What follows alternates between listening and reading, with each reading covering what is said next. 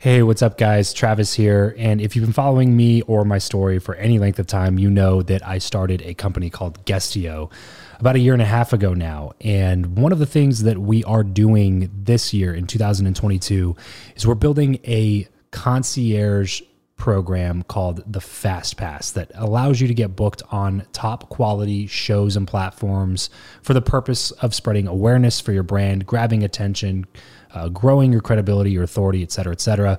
And so, if you are listening to this right now and you are a seven figure plus entrepreneur and you have a budget to bring in traffic, attention, credibility, authority to your brand, then this might be a really great program for you. Just head over to travischappell.com slash 10K. Why 10K? Because we guarantee in this program that you're going to be able to speak in front of 10,000 people within 90 days. Okay, 10,000 people within 90 days. Imagine getting on a stage in front of 10,000 people to share your message, your story. Well, that's exactly what we are doing inside of this program through virtual stages like podcasts or virtual events or YouTube channels or blogs you name it, we are working with it and we are trying to get you booked on those platforms. So travischappell.com slash 10x.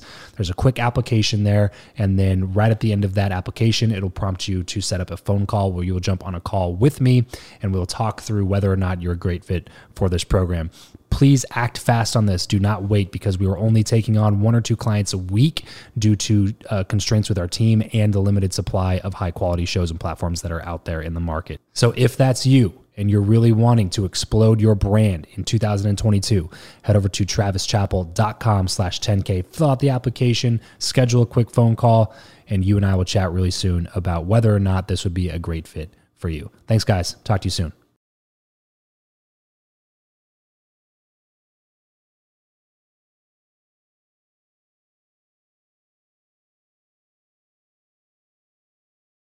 Hey, this is Tom Ward from Forbes and Entrepreneur. Hey, this is Gareb Shamus, CEO of Ace Universe. Hey, this is George Sheppard from Sheppard. And if you want to ignite your relationships, and if you want to learn how to build your company by networking, and if you want to learn how important it is to build quality relationships, you should be listening to Build Your Network, Build Your Network podcast, Build Your Network podcast with my good friend Travis Chappell. Travis Chappell. Travis Chappell.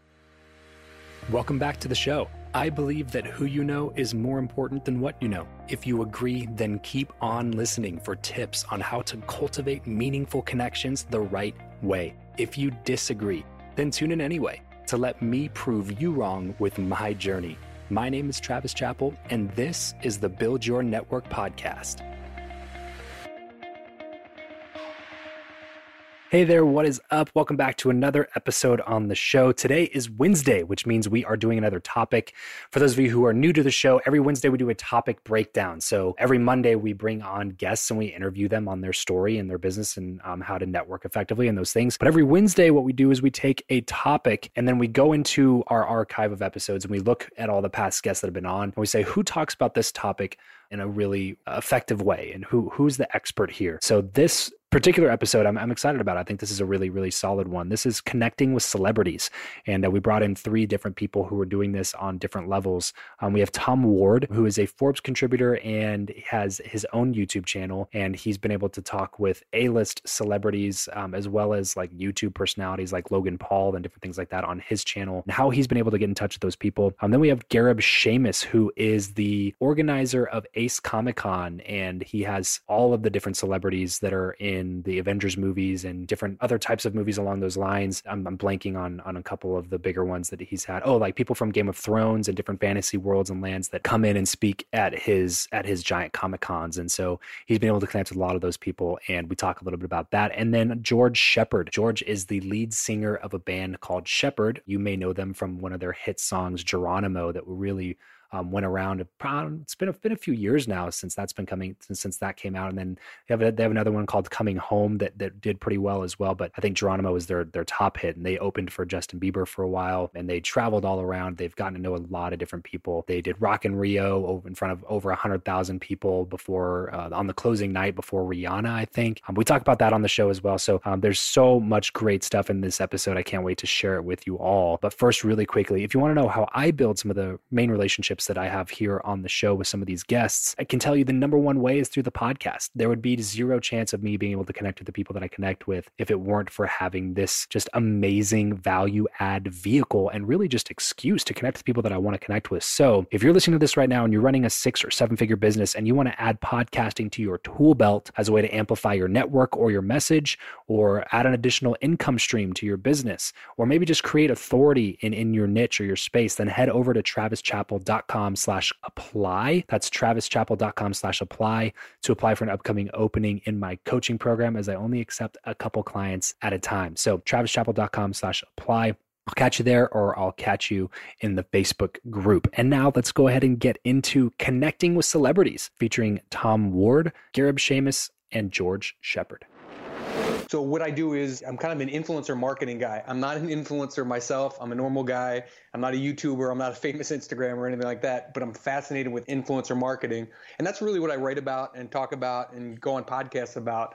I'm more in the entertainment space, so the YouTubers, the Instagrammers, those kind of people. You know, I talk about their social media empires, their merch empires, those kind of things. And I write for Forbes and Entrepreneur about that. And I'm actually starting to do some video which uh, I'll have a YouTube channel launching in January called Under the Influence, where I sit down and do a longer form interview with these people and talk biz, not who they're dating, yeah. not anything controversial, just the business of being an influencer, which fascinates me. So that's who I am, and that's that's what I'm into. Yeah. So for people out there listening, provide a little bit of context here and tell us a couple of the more recognizable names that you've been able to chat with recently. Demi Lovato and Kate Hudson over the summer. They're probably the big name ones. Who's that? You know, oh, you, yeah. I wanted you to, to, give us a couple of those names just so people understand like that this is the kind of caliber of connector that you are, which is one reason why I really wanted to get you on the show. And so I'm really excited to dive into that. But before we get into that specifically, can you tell us like how you got into this? Obviously, there's no like major in college for influencer marketing and no. you know what I mean? So how did you get into all of this? What sparked that? Well, we have to even take a step back before so the influencer thing has really only been since January of 2017 is when I interviewed my first influencer. Wow. And it was kind of we'll get into it, but it was kind of just a lower end, middle of the road YouTuber. Um, now she's bigger. She's got about two million followers. We're, you know, shout out to Marissa Rachel wherever you are.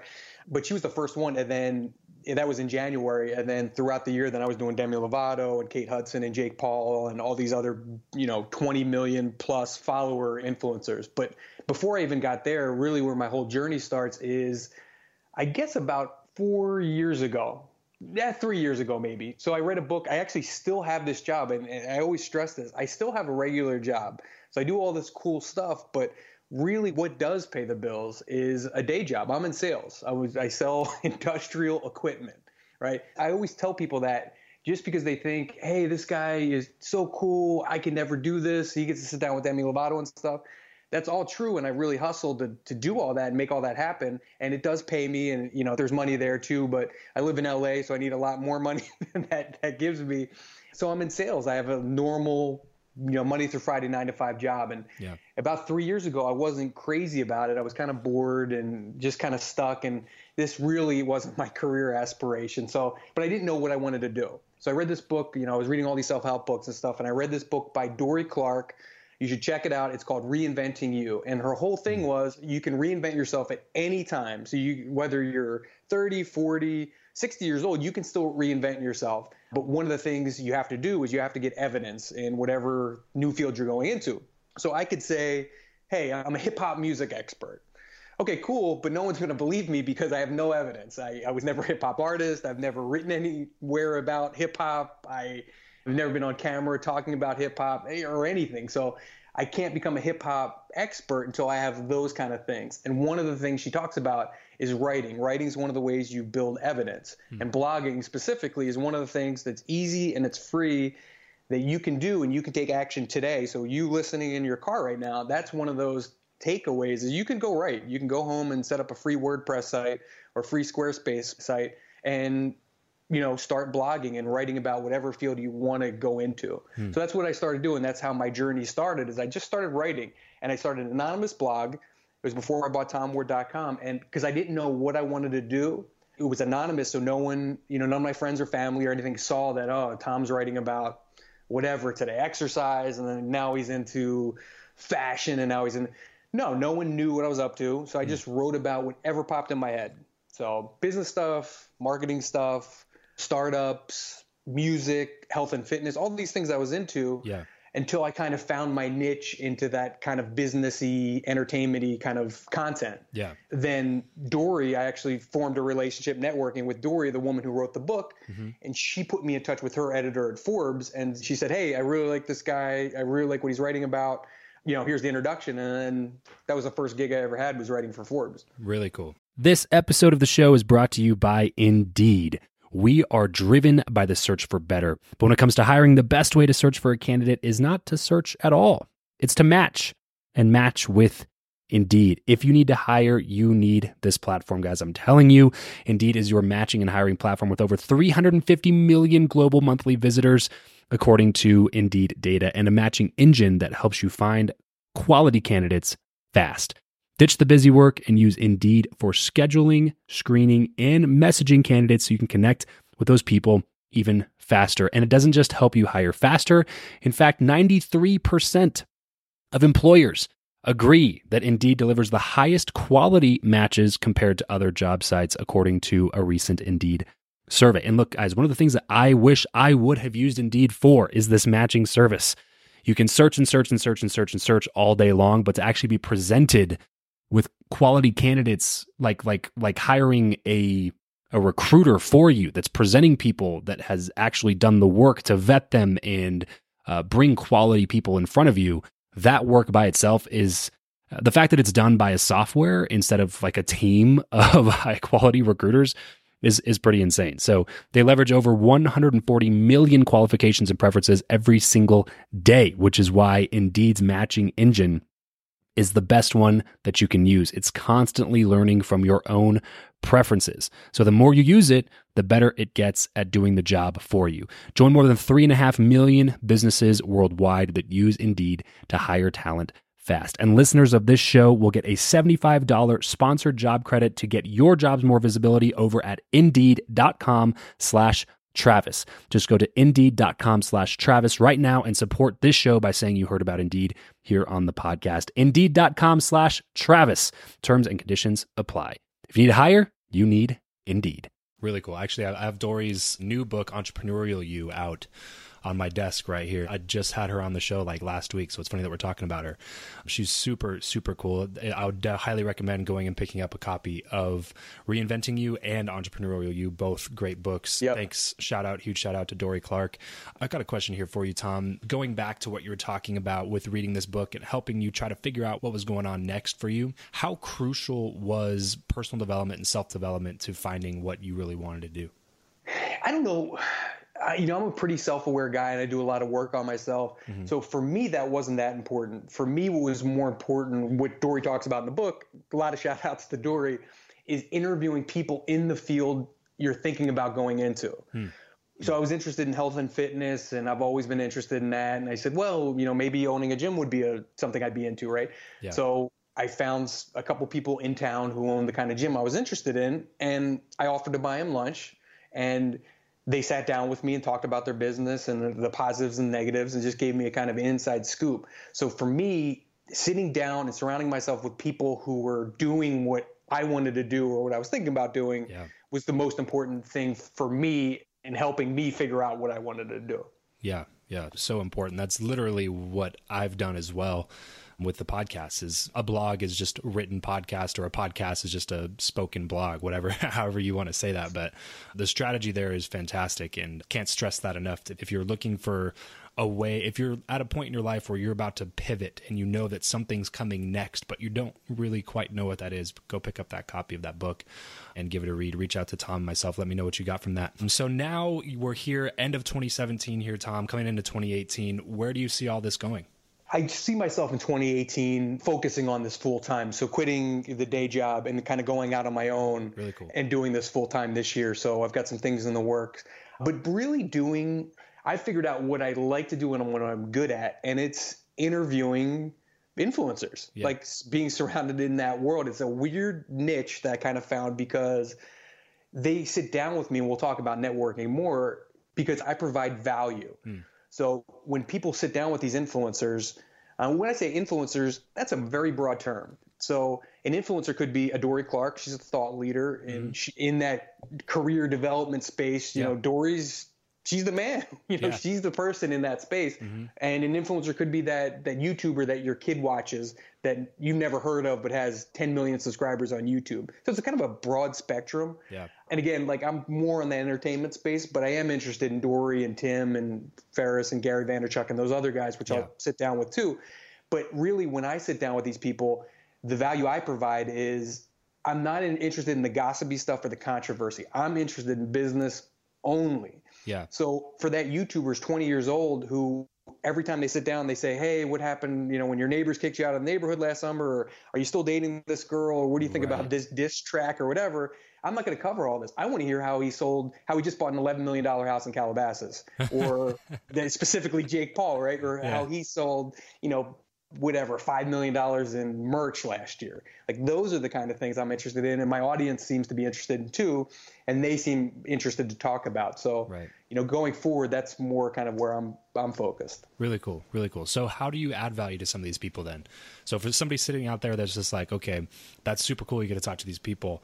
How do I even go about doing that? What's the process? How do I add value to somebody like Jake Paul who has all this other stuff? Well, and actually, go to tomward.com, and we'll get, there'll be a link in the notes and stuff. I've how to connect with influencers, free guide on there. You could check it out. It's only like ten pages, but it breaks all this stuff down. But the first thing is be realistic. That's number one. I couldn't sit down with Demi Lovato unless I, you know, interviewed Marissa Rachel, that kind of lesser known YouTube star. And then she brought me somebody else who was bigger than her, and I talked to them, and then they brought me to somebody bigger and bigger and bigger. And then, hey, guess what? In six months, I end up sitting down with Demi Lovato and talking business and all this other cool stuff. Yeah. I couldn't have reached out to Demi Lovato first. You know, her people would look me up and go, "Who is this guy next?" Right. So you got to be realistic. You're not going to sit down with The Rock. Okay, you know if you tweet, "Hey, at The Rock, like, let's bro down." I mean, who doesn't want to bro down with The Rock? Of course, but you know you're nobody. You're, you're not. He's not even going to respond or even see your comment, right? But mm-hmm. if you reach out to a Dorie Clark and you've got some credibility, she'll sit down with you. You know, hey, I've got a mm-hmm. podcast that focuses on this. Dorie, I I've read your book. I love it. You know, let's sit down. Yeah. Chances are she would. So I think the first thing to do is to be realistic. And, you know, we could talk more, or I'm not sure if you want to go more, dig deeper into that. Yeah, well, let's go take it from okay. So, being realistic, this is all ways to try to get in front of these influencers. When, once you're in front of them, how do you add value to somebody like that? Because that's something that we preach on this podcast a lot: is to lead with value, to always give, to look for ways to give and serve others, and that's how you really build genuine, true relationships. So, for somebody like a Demi Lovato or a Jake Paul or these people that have just insane amounts of really good connections. They have all the money in the world. They know this person, that person. What can we offer to them to really bring value to the table? Okay. Demi Lovato, first of all, you got you've got to sell why they should sit down with your dumbass. You know why is why is Demi Lovato going to sit down with my old bald ass? It's not for my good looks and charm, right?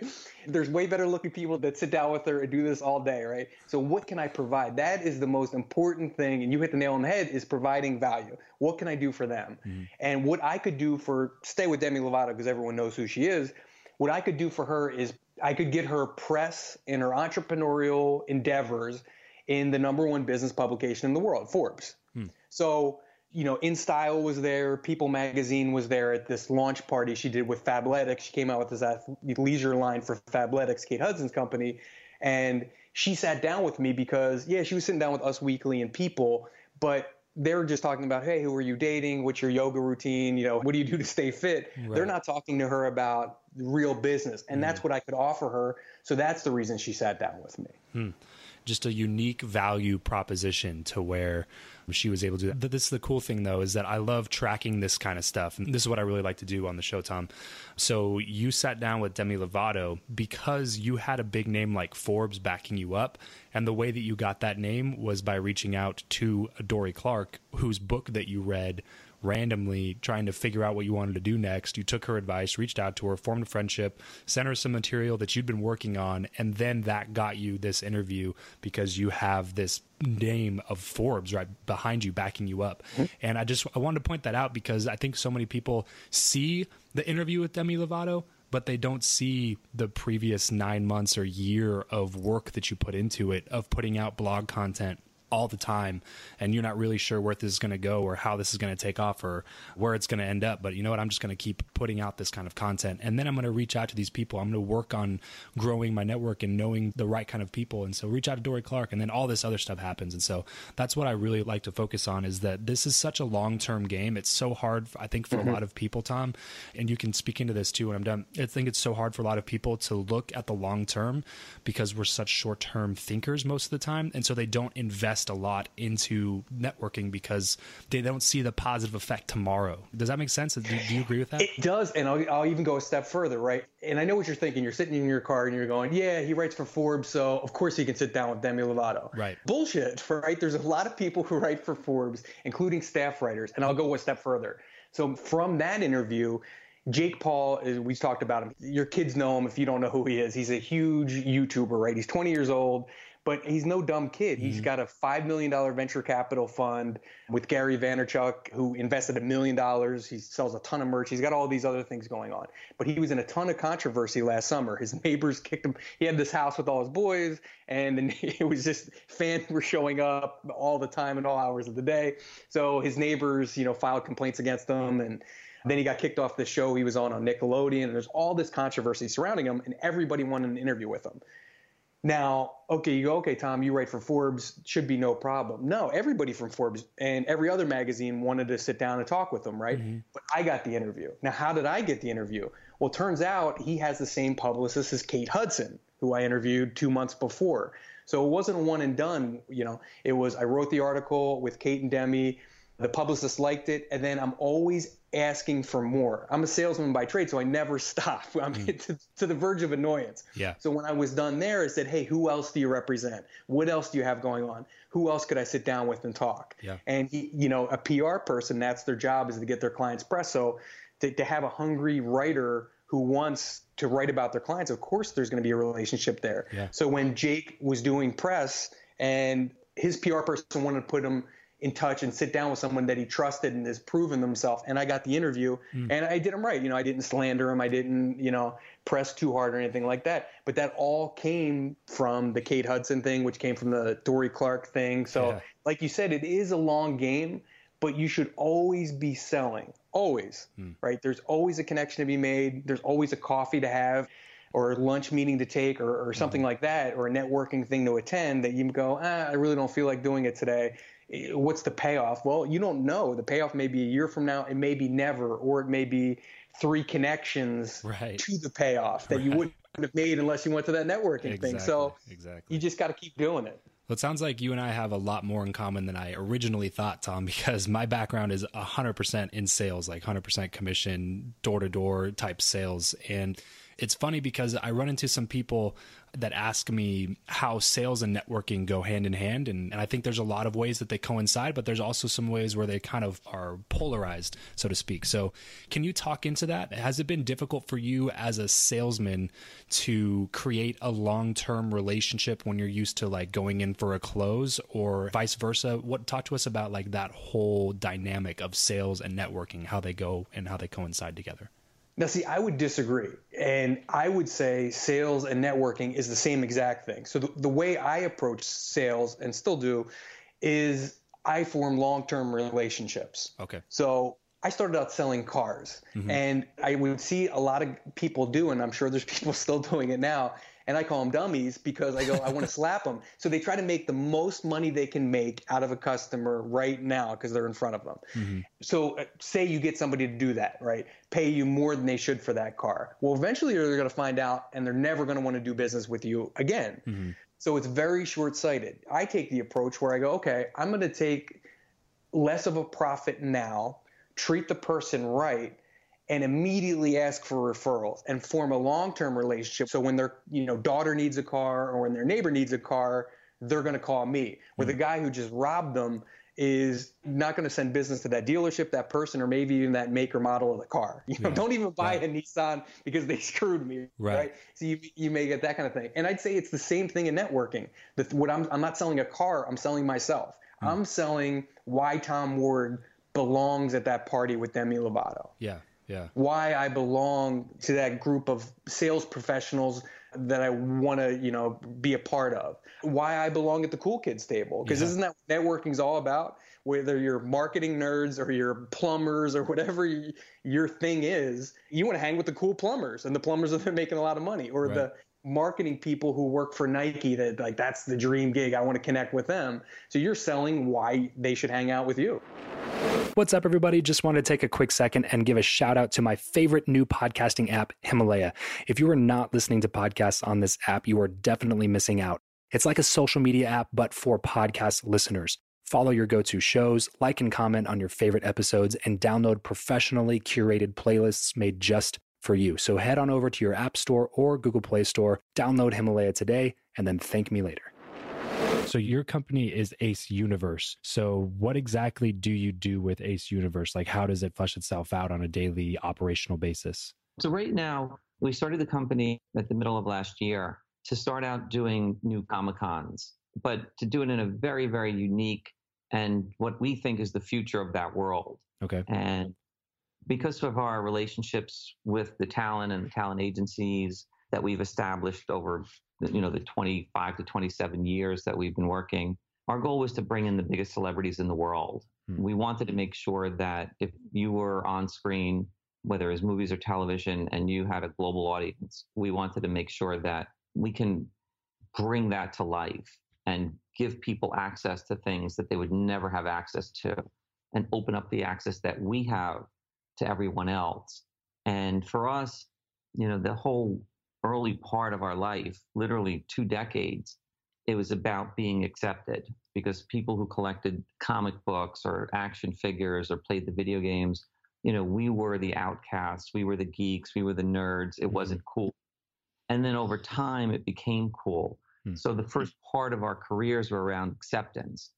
Today, what we're doing is now that we're accepted, we're building it into a community. And how do we engage this community in a lot of different ways? And the first way that we've established was through the Comic Con. So what we're doing is bringing in the big celebrities, and instead of going to convention centers, we're going into arenas. Hmm. And what do people think about when they go to an arena? They think they're going to an event, they're going to an experience, they're going to be there with their friends, they're going to have fun. And we want to create that kind of aura now about when you go to a Comic Con, that it's not just a very transactional experience, but it's something that you could participate in and be there and be part of the fun and be part of the action and be part of that community. Hmm. And that's what we're doing now with our events and creating that kind of festival atmosphere. And then the second part of it is the media side of it is now usually when you have a big celebrity like that, you know, especially at some of these events, it's very closed, right? So if you're there, there's only a few thousand seats, only those few people are lucky to see it. And then if there ever is a video that escapes online, it's some handheld cell phone in the dark and it's Mhm. blurry and you know you can't hear what they're saying Right. but we're doing the opposite. So rather than discouraging that or encouraging that, so we want people that are there that are experiencing the biggest celebrities in the world or the talent that we bring in. We want them to be able to share it with everybody, All their friends.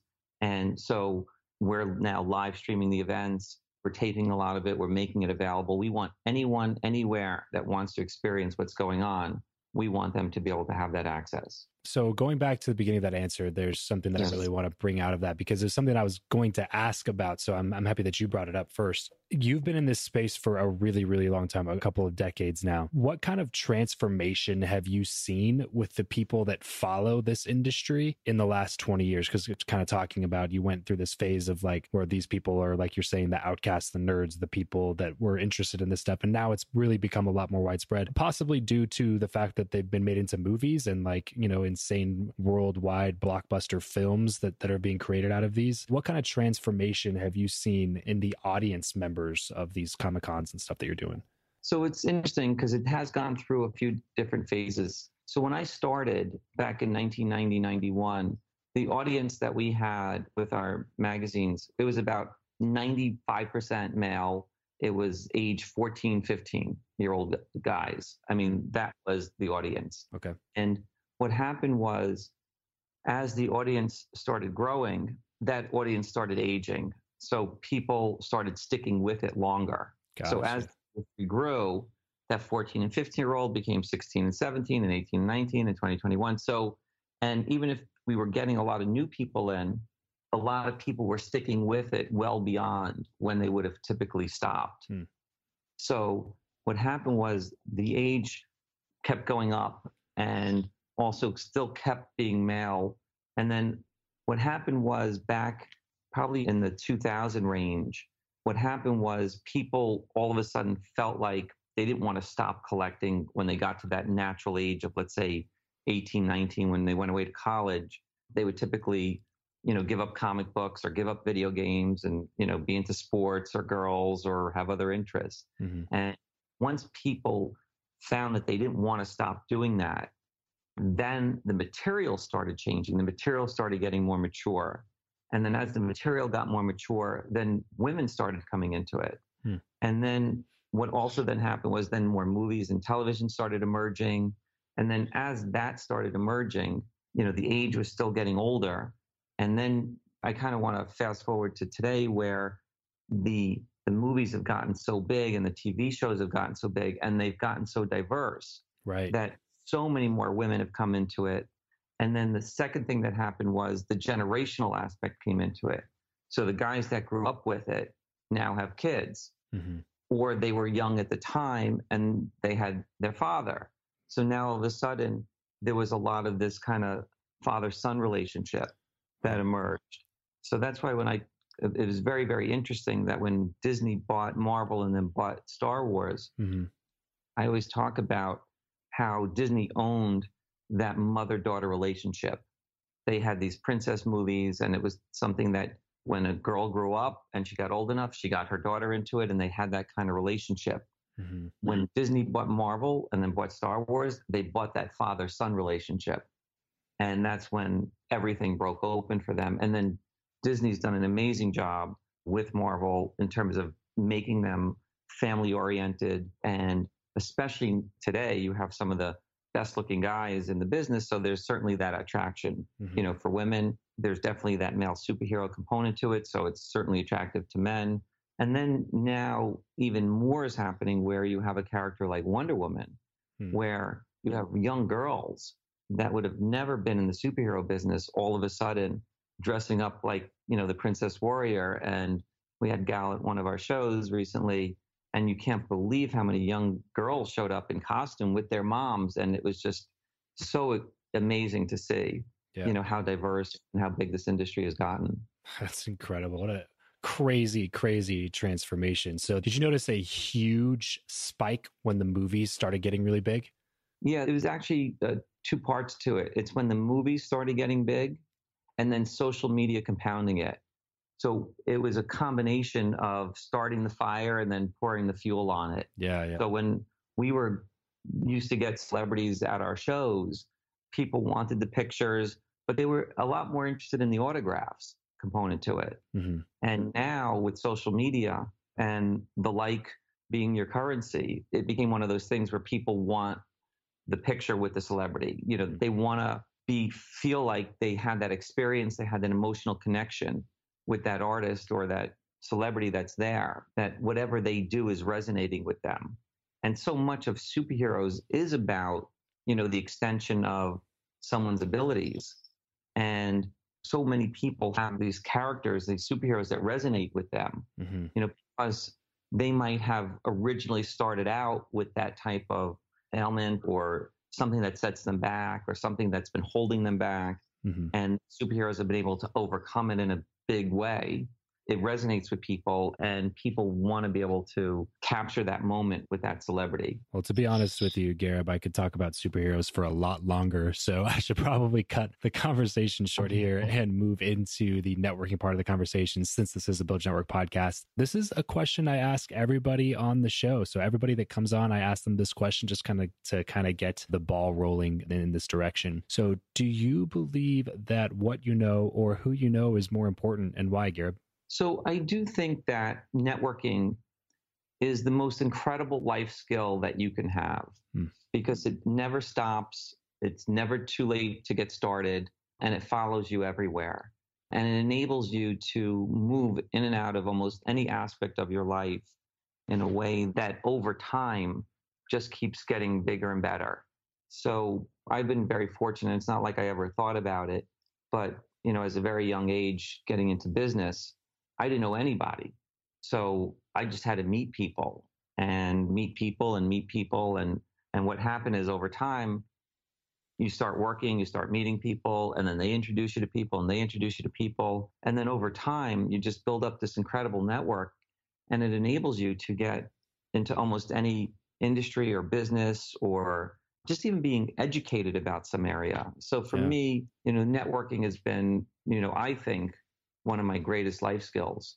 Yeah, yeah. I mean, it sounds like you've been able to build literally this superhero empire, so to speak, out of really nothing. So that's what intrigues me the most because obviously I believe that that networking is so crucial and getting to know people is so crucial and relationship building is so crucial. Where along the line did you really figure out that that was something that you needed to, you know, double and triple down on?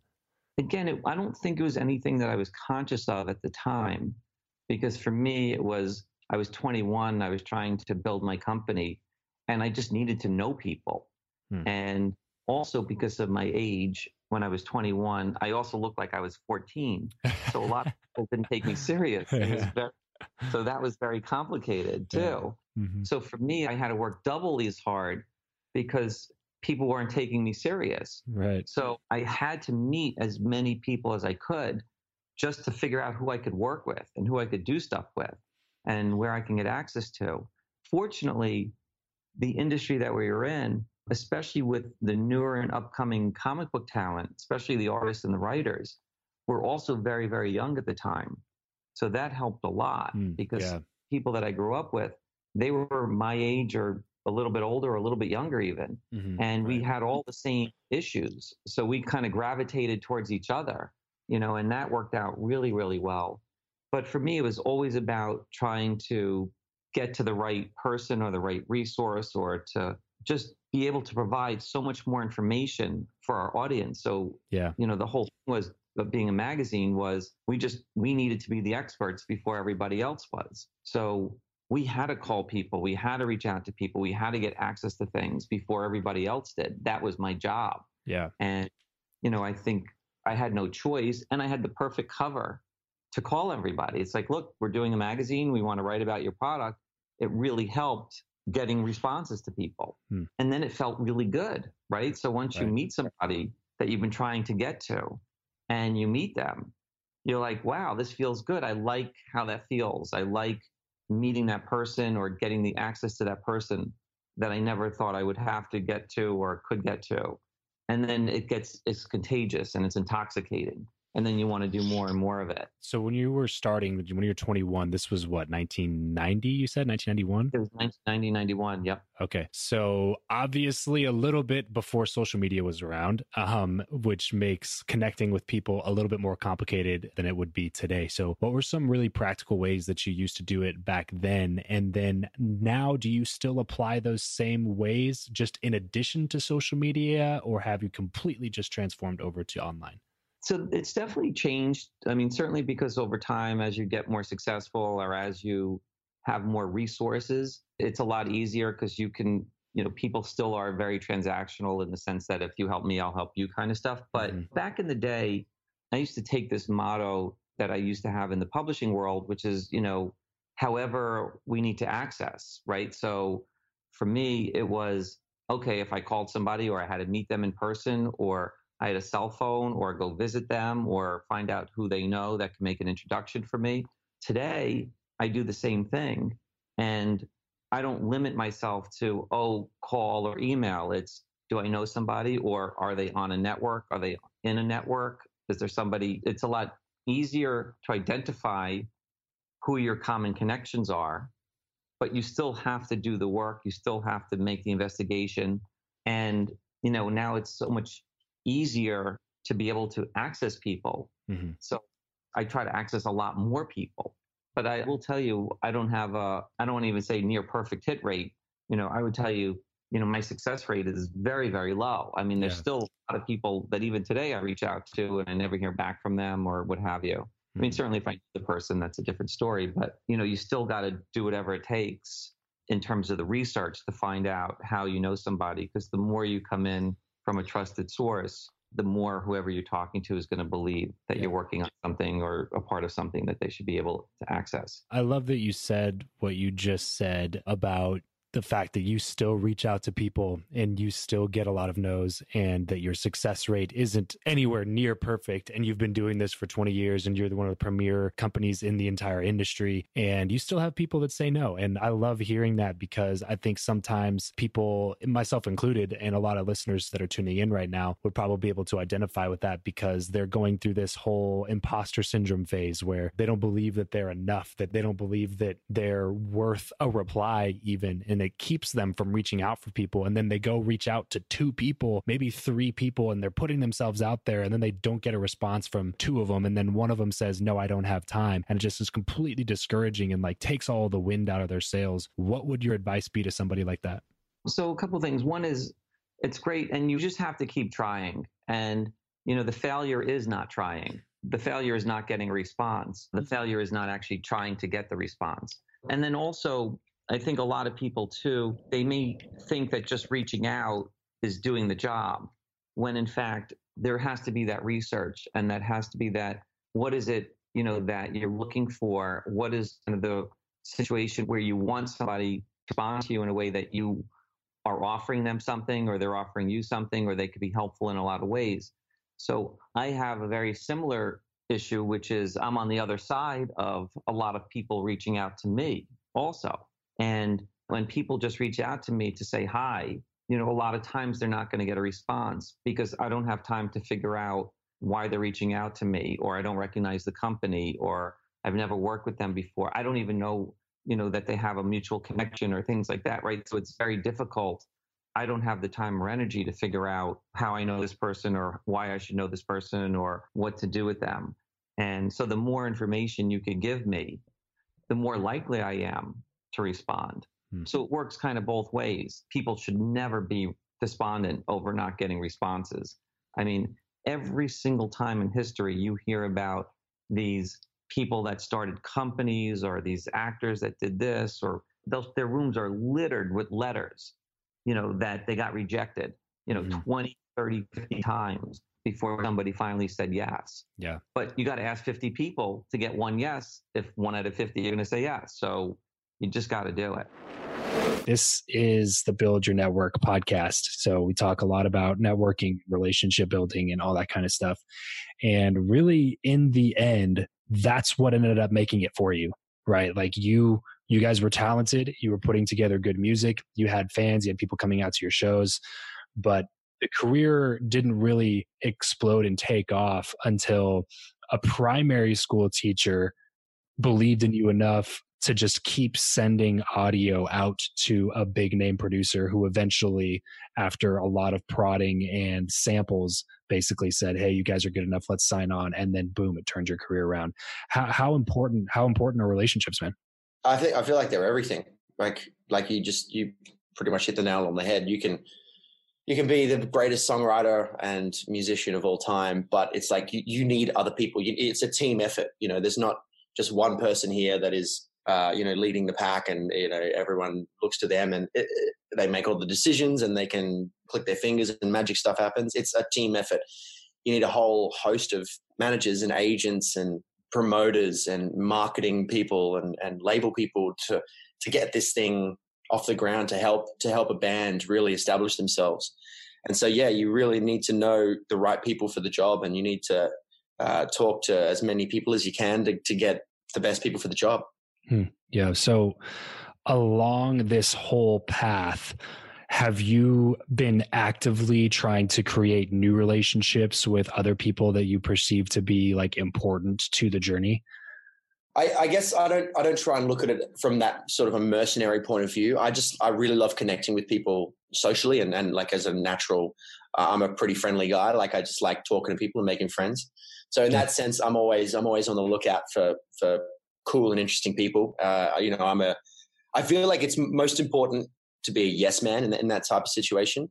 So, mm-hmm. for example, that that podcast event that that we met at, I had no business being there. I had no. I was like the, the the the elephant in the room. Like I was the only person that wasn't a podcaster, and I, I really had nothing that was leading me there. But I was like, you know what? I'm just going to say yes to it because you know I'm going to meet some cool people. There's going to be some sort of opportunity that comes out of it. I'm sure. Like it's just great to connect with people, and anything that comes out of connecting with people, I'm all for it. Yeah, yes. It's that's exactly how I was hoping you were going to answer that question because I think a lot of people look at it the way that I phrased that question and they look at it as what person can benefit me and then they right. go try to build a relationship with that person and it's super tactical and mm. when you're super tactical about relationships you can't come off really genuine about it and the people who win in the long run are the people who are just genuinely curious about people and like to connect with, mm. other, with other human beings and exactly. and and you brought up the example of me and you, and I'll, I'll kind of touch on that as well.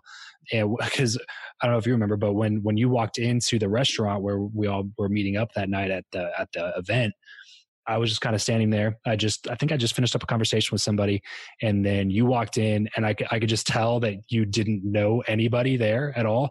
I thought you were just like an attendee of the event, is what I thought.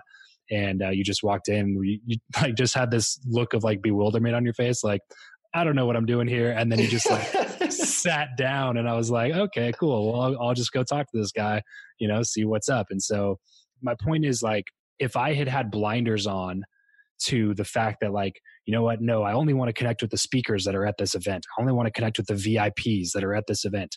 Mm-hmm. And like, I wouldn't have gone up to you and, and like shaking your hand and been like, Hey, what's up? I'm Travis. And then we wouldn't have had that conversation. And now we wouldn't be sitting on this podcast.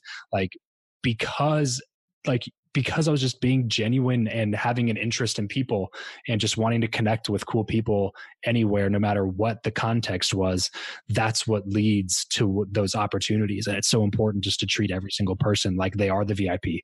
And they very well could be. You never know. Mm-hmm. you know? Yeah, exactly right, man. Yeah, it's a great philosophy. What moment, what like if there was one, along this whole journey did can you look back on and be like that was the moment where i knew that we made it where like I knew that this was going to be a wild ride?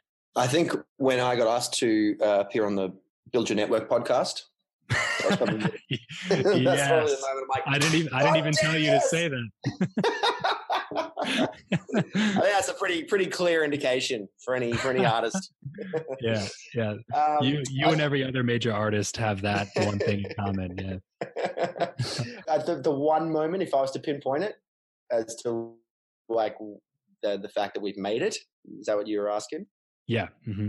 It's really hard because I feel again I, there's so many like different gear shifts that like uh, incremental improvement. Yeah, it was really quite incremental. Like we we I think "Let Me Down Easy" was our that was our very first single ever, and I think when that got added to radio in Australia, that was that was a huge moment for us. Like that was again, this is another another case of of networking and who you know. So Jason, our songwriter, his his older brother is a cameraman for a television station here, uh, like one of the big news networks. And once we'd finally recorded our EP, we we had, we'd had Chuggy on board, and we were trying to you know get some sort of traction with the band. We'd recorded this EP with the single "Let Me Down Easy," and Jay's brother Adam gave that EP to uh, the reporter that was he was the cameraman for for the news, and she loved the EP, and she was playing it in the makeup trailer next to another like host of a, a bigger breakfast show, like the Today Show. Hmm. And he was listening to the music, and he's like, "Oh, who's this?" And uh, the, this reporter was like, "Oh, this is you know my cameraman's brother's band. You know they've just released this EP. I'm just having a listen to it now." And he goes, "Oh, that's really that's it's really good stuff. What's their story?" And he looked online and he saw that we'd you know already been to South Africa and London and the US, and we we had this I guess this story behind us of uh, you know this band that was going overseas and trying to make it. And he just went and took a risk and said, you know what, let's let's get him to perform on the show, and you know we'll give him a chance. And we got a call saying, hey, do you want to do you want to? We got the slot free on the 27th of September or whatever date it was. Would you like to perform your song "Let Me Down Easy" on this breakfast show? And we were just like, oh my god, yes, please, that's a, that's an amazing opportunity. So that came through the fact that Jason's brother worked at the TV station with a reporter who knew the host of the main breakfast show. And it's just like, you know, it like ricocheted up that ladder and before All you know about it, those relationships, man. Yeah, and and that very day that we performed on the breakfast show, we got added to radio um, nationwide on on one of the biggest networks in Australia. Wow, that's awesome. So that was your first glimpse of like actually listening to the radio and then just hearing a song of yours come on? Yeah, pretty much. How, how was that? Uh, yeah, that's like, I guess that's a moment I'll never forget. That was, we, we were in two separate cabs. We, we just finished up dinner. So we, we'd gotten the news that all of the networks, or all of the stations around Australia had added the song, which is just unheard of. You know, it, it usually, we haven't actually had that again since with with even with Geronimo. Like really, no song has just been added straight away to every single station. It takes like a little bit of time for it to, I guess, bleed across you know the network. Mm-hmm. But we got this. We got the the email that it had been added across all of the networks, and we we had the radio on all day waiting for it. And we were. It was like nighttime. We just finished up dinner, and we were in a cab in Sydney, and it came on and we just lost our shit. We were like, oh my God, the cab driver had no idea what was going on. He was yeah. like, turn up, this is our song, this is our song. And he thought that we just meant like, oh, this is our jam, man. Like, turn yeah, up. Yeah, right, of course. Yeah. and we're just going crazy in the car. I thought he was going to kick us out. But we, we were just all like, it was that, you know, doing that thing you do, that movie with Tom Hanks, you know, when they get out of the car and they run around the first time. Yeah. They, it was sort of like that moment where we were just like going absolutely bat shit crazy in the car. Yeah, that's incredible. Have there any have there been any more moments that are similar to that one since then, like with other songs or different opportunities that have happened? Yeah, well, Let Me Down Easy only got to about I think it was 18 on the ARIA charts, which is like our, our Billboard charts. So it was huge for us at the time for our first single. That was that was amazing. Yeah, no kidding. And then during the tour of Let Me Down Easy, we we we wrote Geronimo, and that was I guess when when Geronimo hit number one, that was that was probably the next phase. Yeah. I guess the next gear shift. That, that, that, that was on the on the ARIA charts you're talking about. Correct. Yeah. Okay. Okay. So that that that was released in Australia before anywhere else in the world, type of thing. You know, it's okay. It, that was the song. Geronimo was the song that really got us signed, uh, and and kicked off our overseas releases. I guess. Yeah. Yeah. So and and when was that? That was 2014. Okay, so a couple of years after you signed yeah. with. Okay. Yeah, so, Let Me Down Easy was released in 20, the beginning of 2013, and then Geronimo was the, I think, March 2014. Okay, gotcha. When you're writing these songs, do you have any idea which one is going to be like a big hit? Like, have you had that feeling like this is going to be an awesome song? This is going to be like Geronimo was, or this is going to be like Let Me Down Easy was, and then it just like doesn't really pick up any steam? Absolutely. Yeah. I mean, you can never predict it. It's, it's all like it, it starts with the song but then there's a whole host of other things that have to go right. The planets need to align for it to become a hit. So there's yeah. a difference between a good song and a hit song. There's okay. like you get good feelings about about you know music that you write. So we, we, can usually tell if a song that we've written is is a good song. Like you know we, whether the melody f- sort of feels right, the lyrics are the right sort of emotive and relatable, and and like the hooks are there. It, Like it all kind of blends together and feels like this really nice, neat whole package that mm-hmm. you sort of put together. Yeah. But then, you know, you release it and, you know, you don't get the opportunities that you did with the last single. Like you've already played that TV show, so you can't do it again on this one. You know, you got to do, it's just all these like little things that, that come together. Uh, yeah. And you, you really need, a, a band needs a story. So now it's not, it's just not enough nowadays to release a song and hope people like it. You know mm. you want to you want to release a song and then they the, the radio stations for them to uh, i guess accept the risk of picking up the song. They want to know what the story is behind the song. What's the band doing? What what story can we tell in interviews? Are they touring with justin bieber? Are they doing you know this festival? Like what's what's the band doing with this song you know they, they need they need that story to go along with it otherwise otherwise it you know they're not interested which is kind of which is kind of tough and and you did tour with Justin Bieber, right? Yes, we did. We had that story down pat. Cool. Yeah. So uh, toured with Justin Bieber. With Justin Bieber. Yes, yes, they are actually. As a matter. yeah. oh man, that's funny. So on this path, when you're just meeting all these different musicians and artists and stuff, was there anybody that you just like really got along with that you that like like an artist that that you really looked up to or something that you're just like I can't believe I'm opening for or I'm playing with or I'm alongside of them in this tour and they just became like a really good friend of yours? Well, I guess you he's a huge artist here in Australia and the UK, but apparently he's quite an unknown in America, which is really funny. But do you do you know Robbie Williams? I don't know the name, no. See, Robbie Williams, he's he's got I'm loving angels instead. You know that you don't know oh, that song? Okay. Yeah. Mm-hmm. Yeah, okay, for right. sure. For so sure. he's he's uh he's massive. He's like Madonna level in Australia, UK, pretty much everywhere except the USA. I'm not really sure why he never crossed over, but he he was a huge one for us growing up that we then supported last year. Actually, earlier this year, it was at the start of this year, but he he had us on as a support act for his shows in Australia, and it was the most unbelievable experience. He was so down to earth and so lovely. You know, we had an an absolute entourage of people for that first show. Just everyone was so excited, and our friends and family group that you know we had like 15 to 20 people that were on the guest list just for us, which is uh, it's a bit of a no-no when you're the support act to be like you know taking over the backstage area with with your with your posse type of type of thing. Yeah. But he he walked in he walked in straight away, like got out of his car, came straight over to us, and he's like, "Hey, everybody, you know, thanks so much for being a part of this. You know, nice to meet you all." He went around, shook everyone's hand, gave my grandma a hug, like just just stuff that you wouldn't expect someone of his caliber to right. to, to do. And I like that. Just that sort of behavior just really sticks to us uh, and really like leaves an impression on us. And you know, we'll, we'll, that's the way we're going to act when we if we ever get to that level, you know, and we have a support act who, who are really nervous, you know, we'll always be open and welcoming because we've had that experience with him. And after the the final show, after we came off stage, he was there waiting for us. He'd been watching us, and he was like, "Hey, I just want to say, you know, I really love your songs. They're so well put together, and I want to start. Uh, I want to start conversations around a writing session."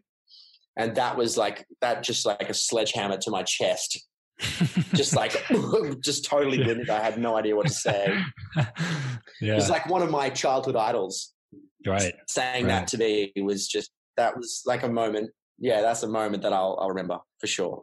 And um, yeah, we're trying we're trying to tee it up. We we actually went over to LA and because he's got a house in LA because nobody knows who he is in America. He can just walk around the streets and he loves it.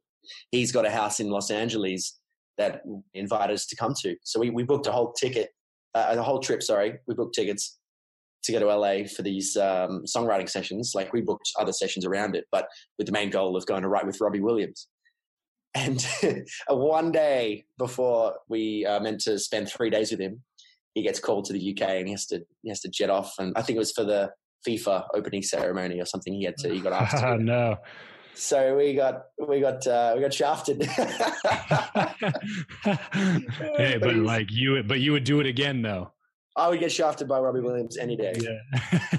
no, but he, he, was very apologetic, and he was like, "I'm so sorry to do that to you guys, but we, we, you know, we'll try and find another time to do it. So we'll see if it happens again." But yeah, yeah, that was a really cool experience getting shafted by Robbie.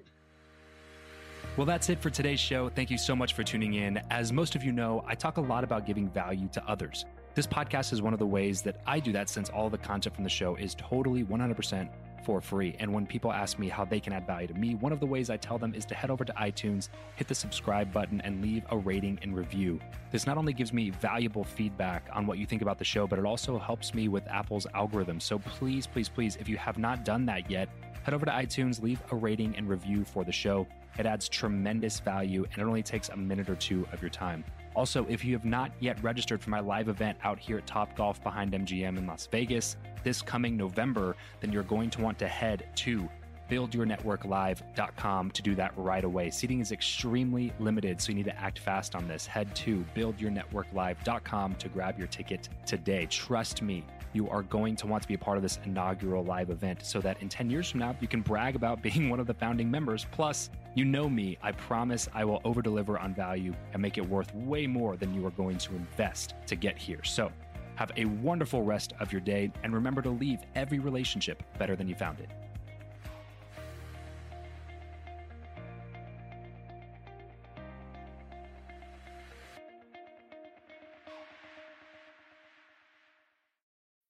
When you need mealtime inspiration, it's worth shopping Kroger, where you'll find over 30,000 mouthwatering choices that excite your inner foodie. And no matter what tasty choice you make, you'll enjoy our everyday low prices, plus extra ways to save, like digital coupons worth over $600 each week. You can also save up to $1 off per gallon at the pump with fuel points. More savings and more inspiring flavors make shopping Kroger worth it every time. Kroger, fresh for everyone. Fuel restrictions apply.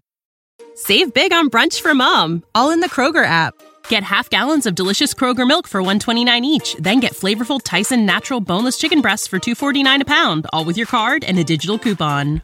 Shop these deals at your local Kroger today or tap the screen now to download the Kroger app to save big today. Kroger, fresh for everyone. Prices and product availability subject to change. Restrictions apply. See site for details.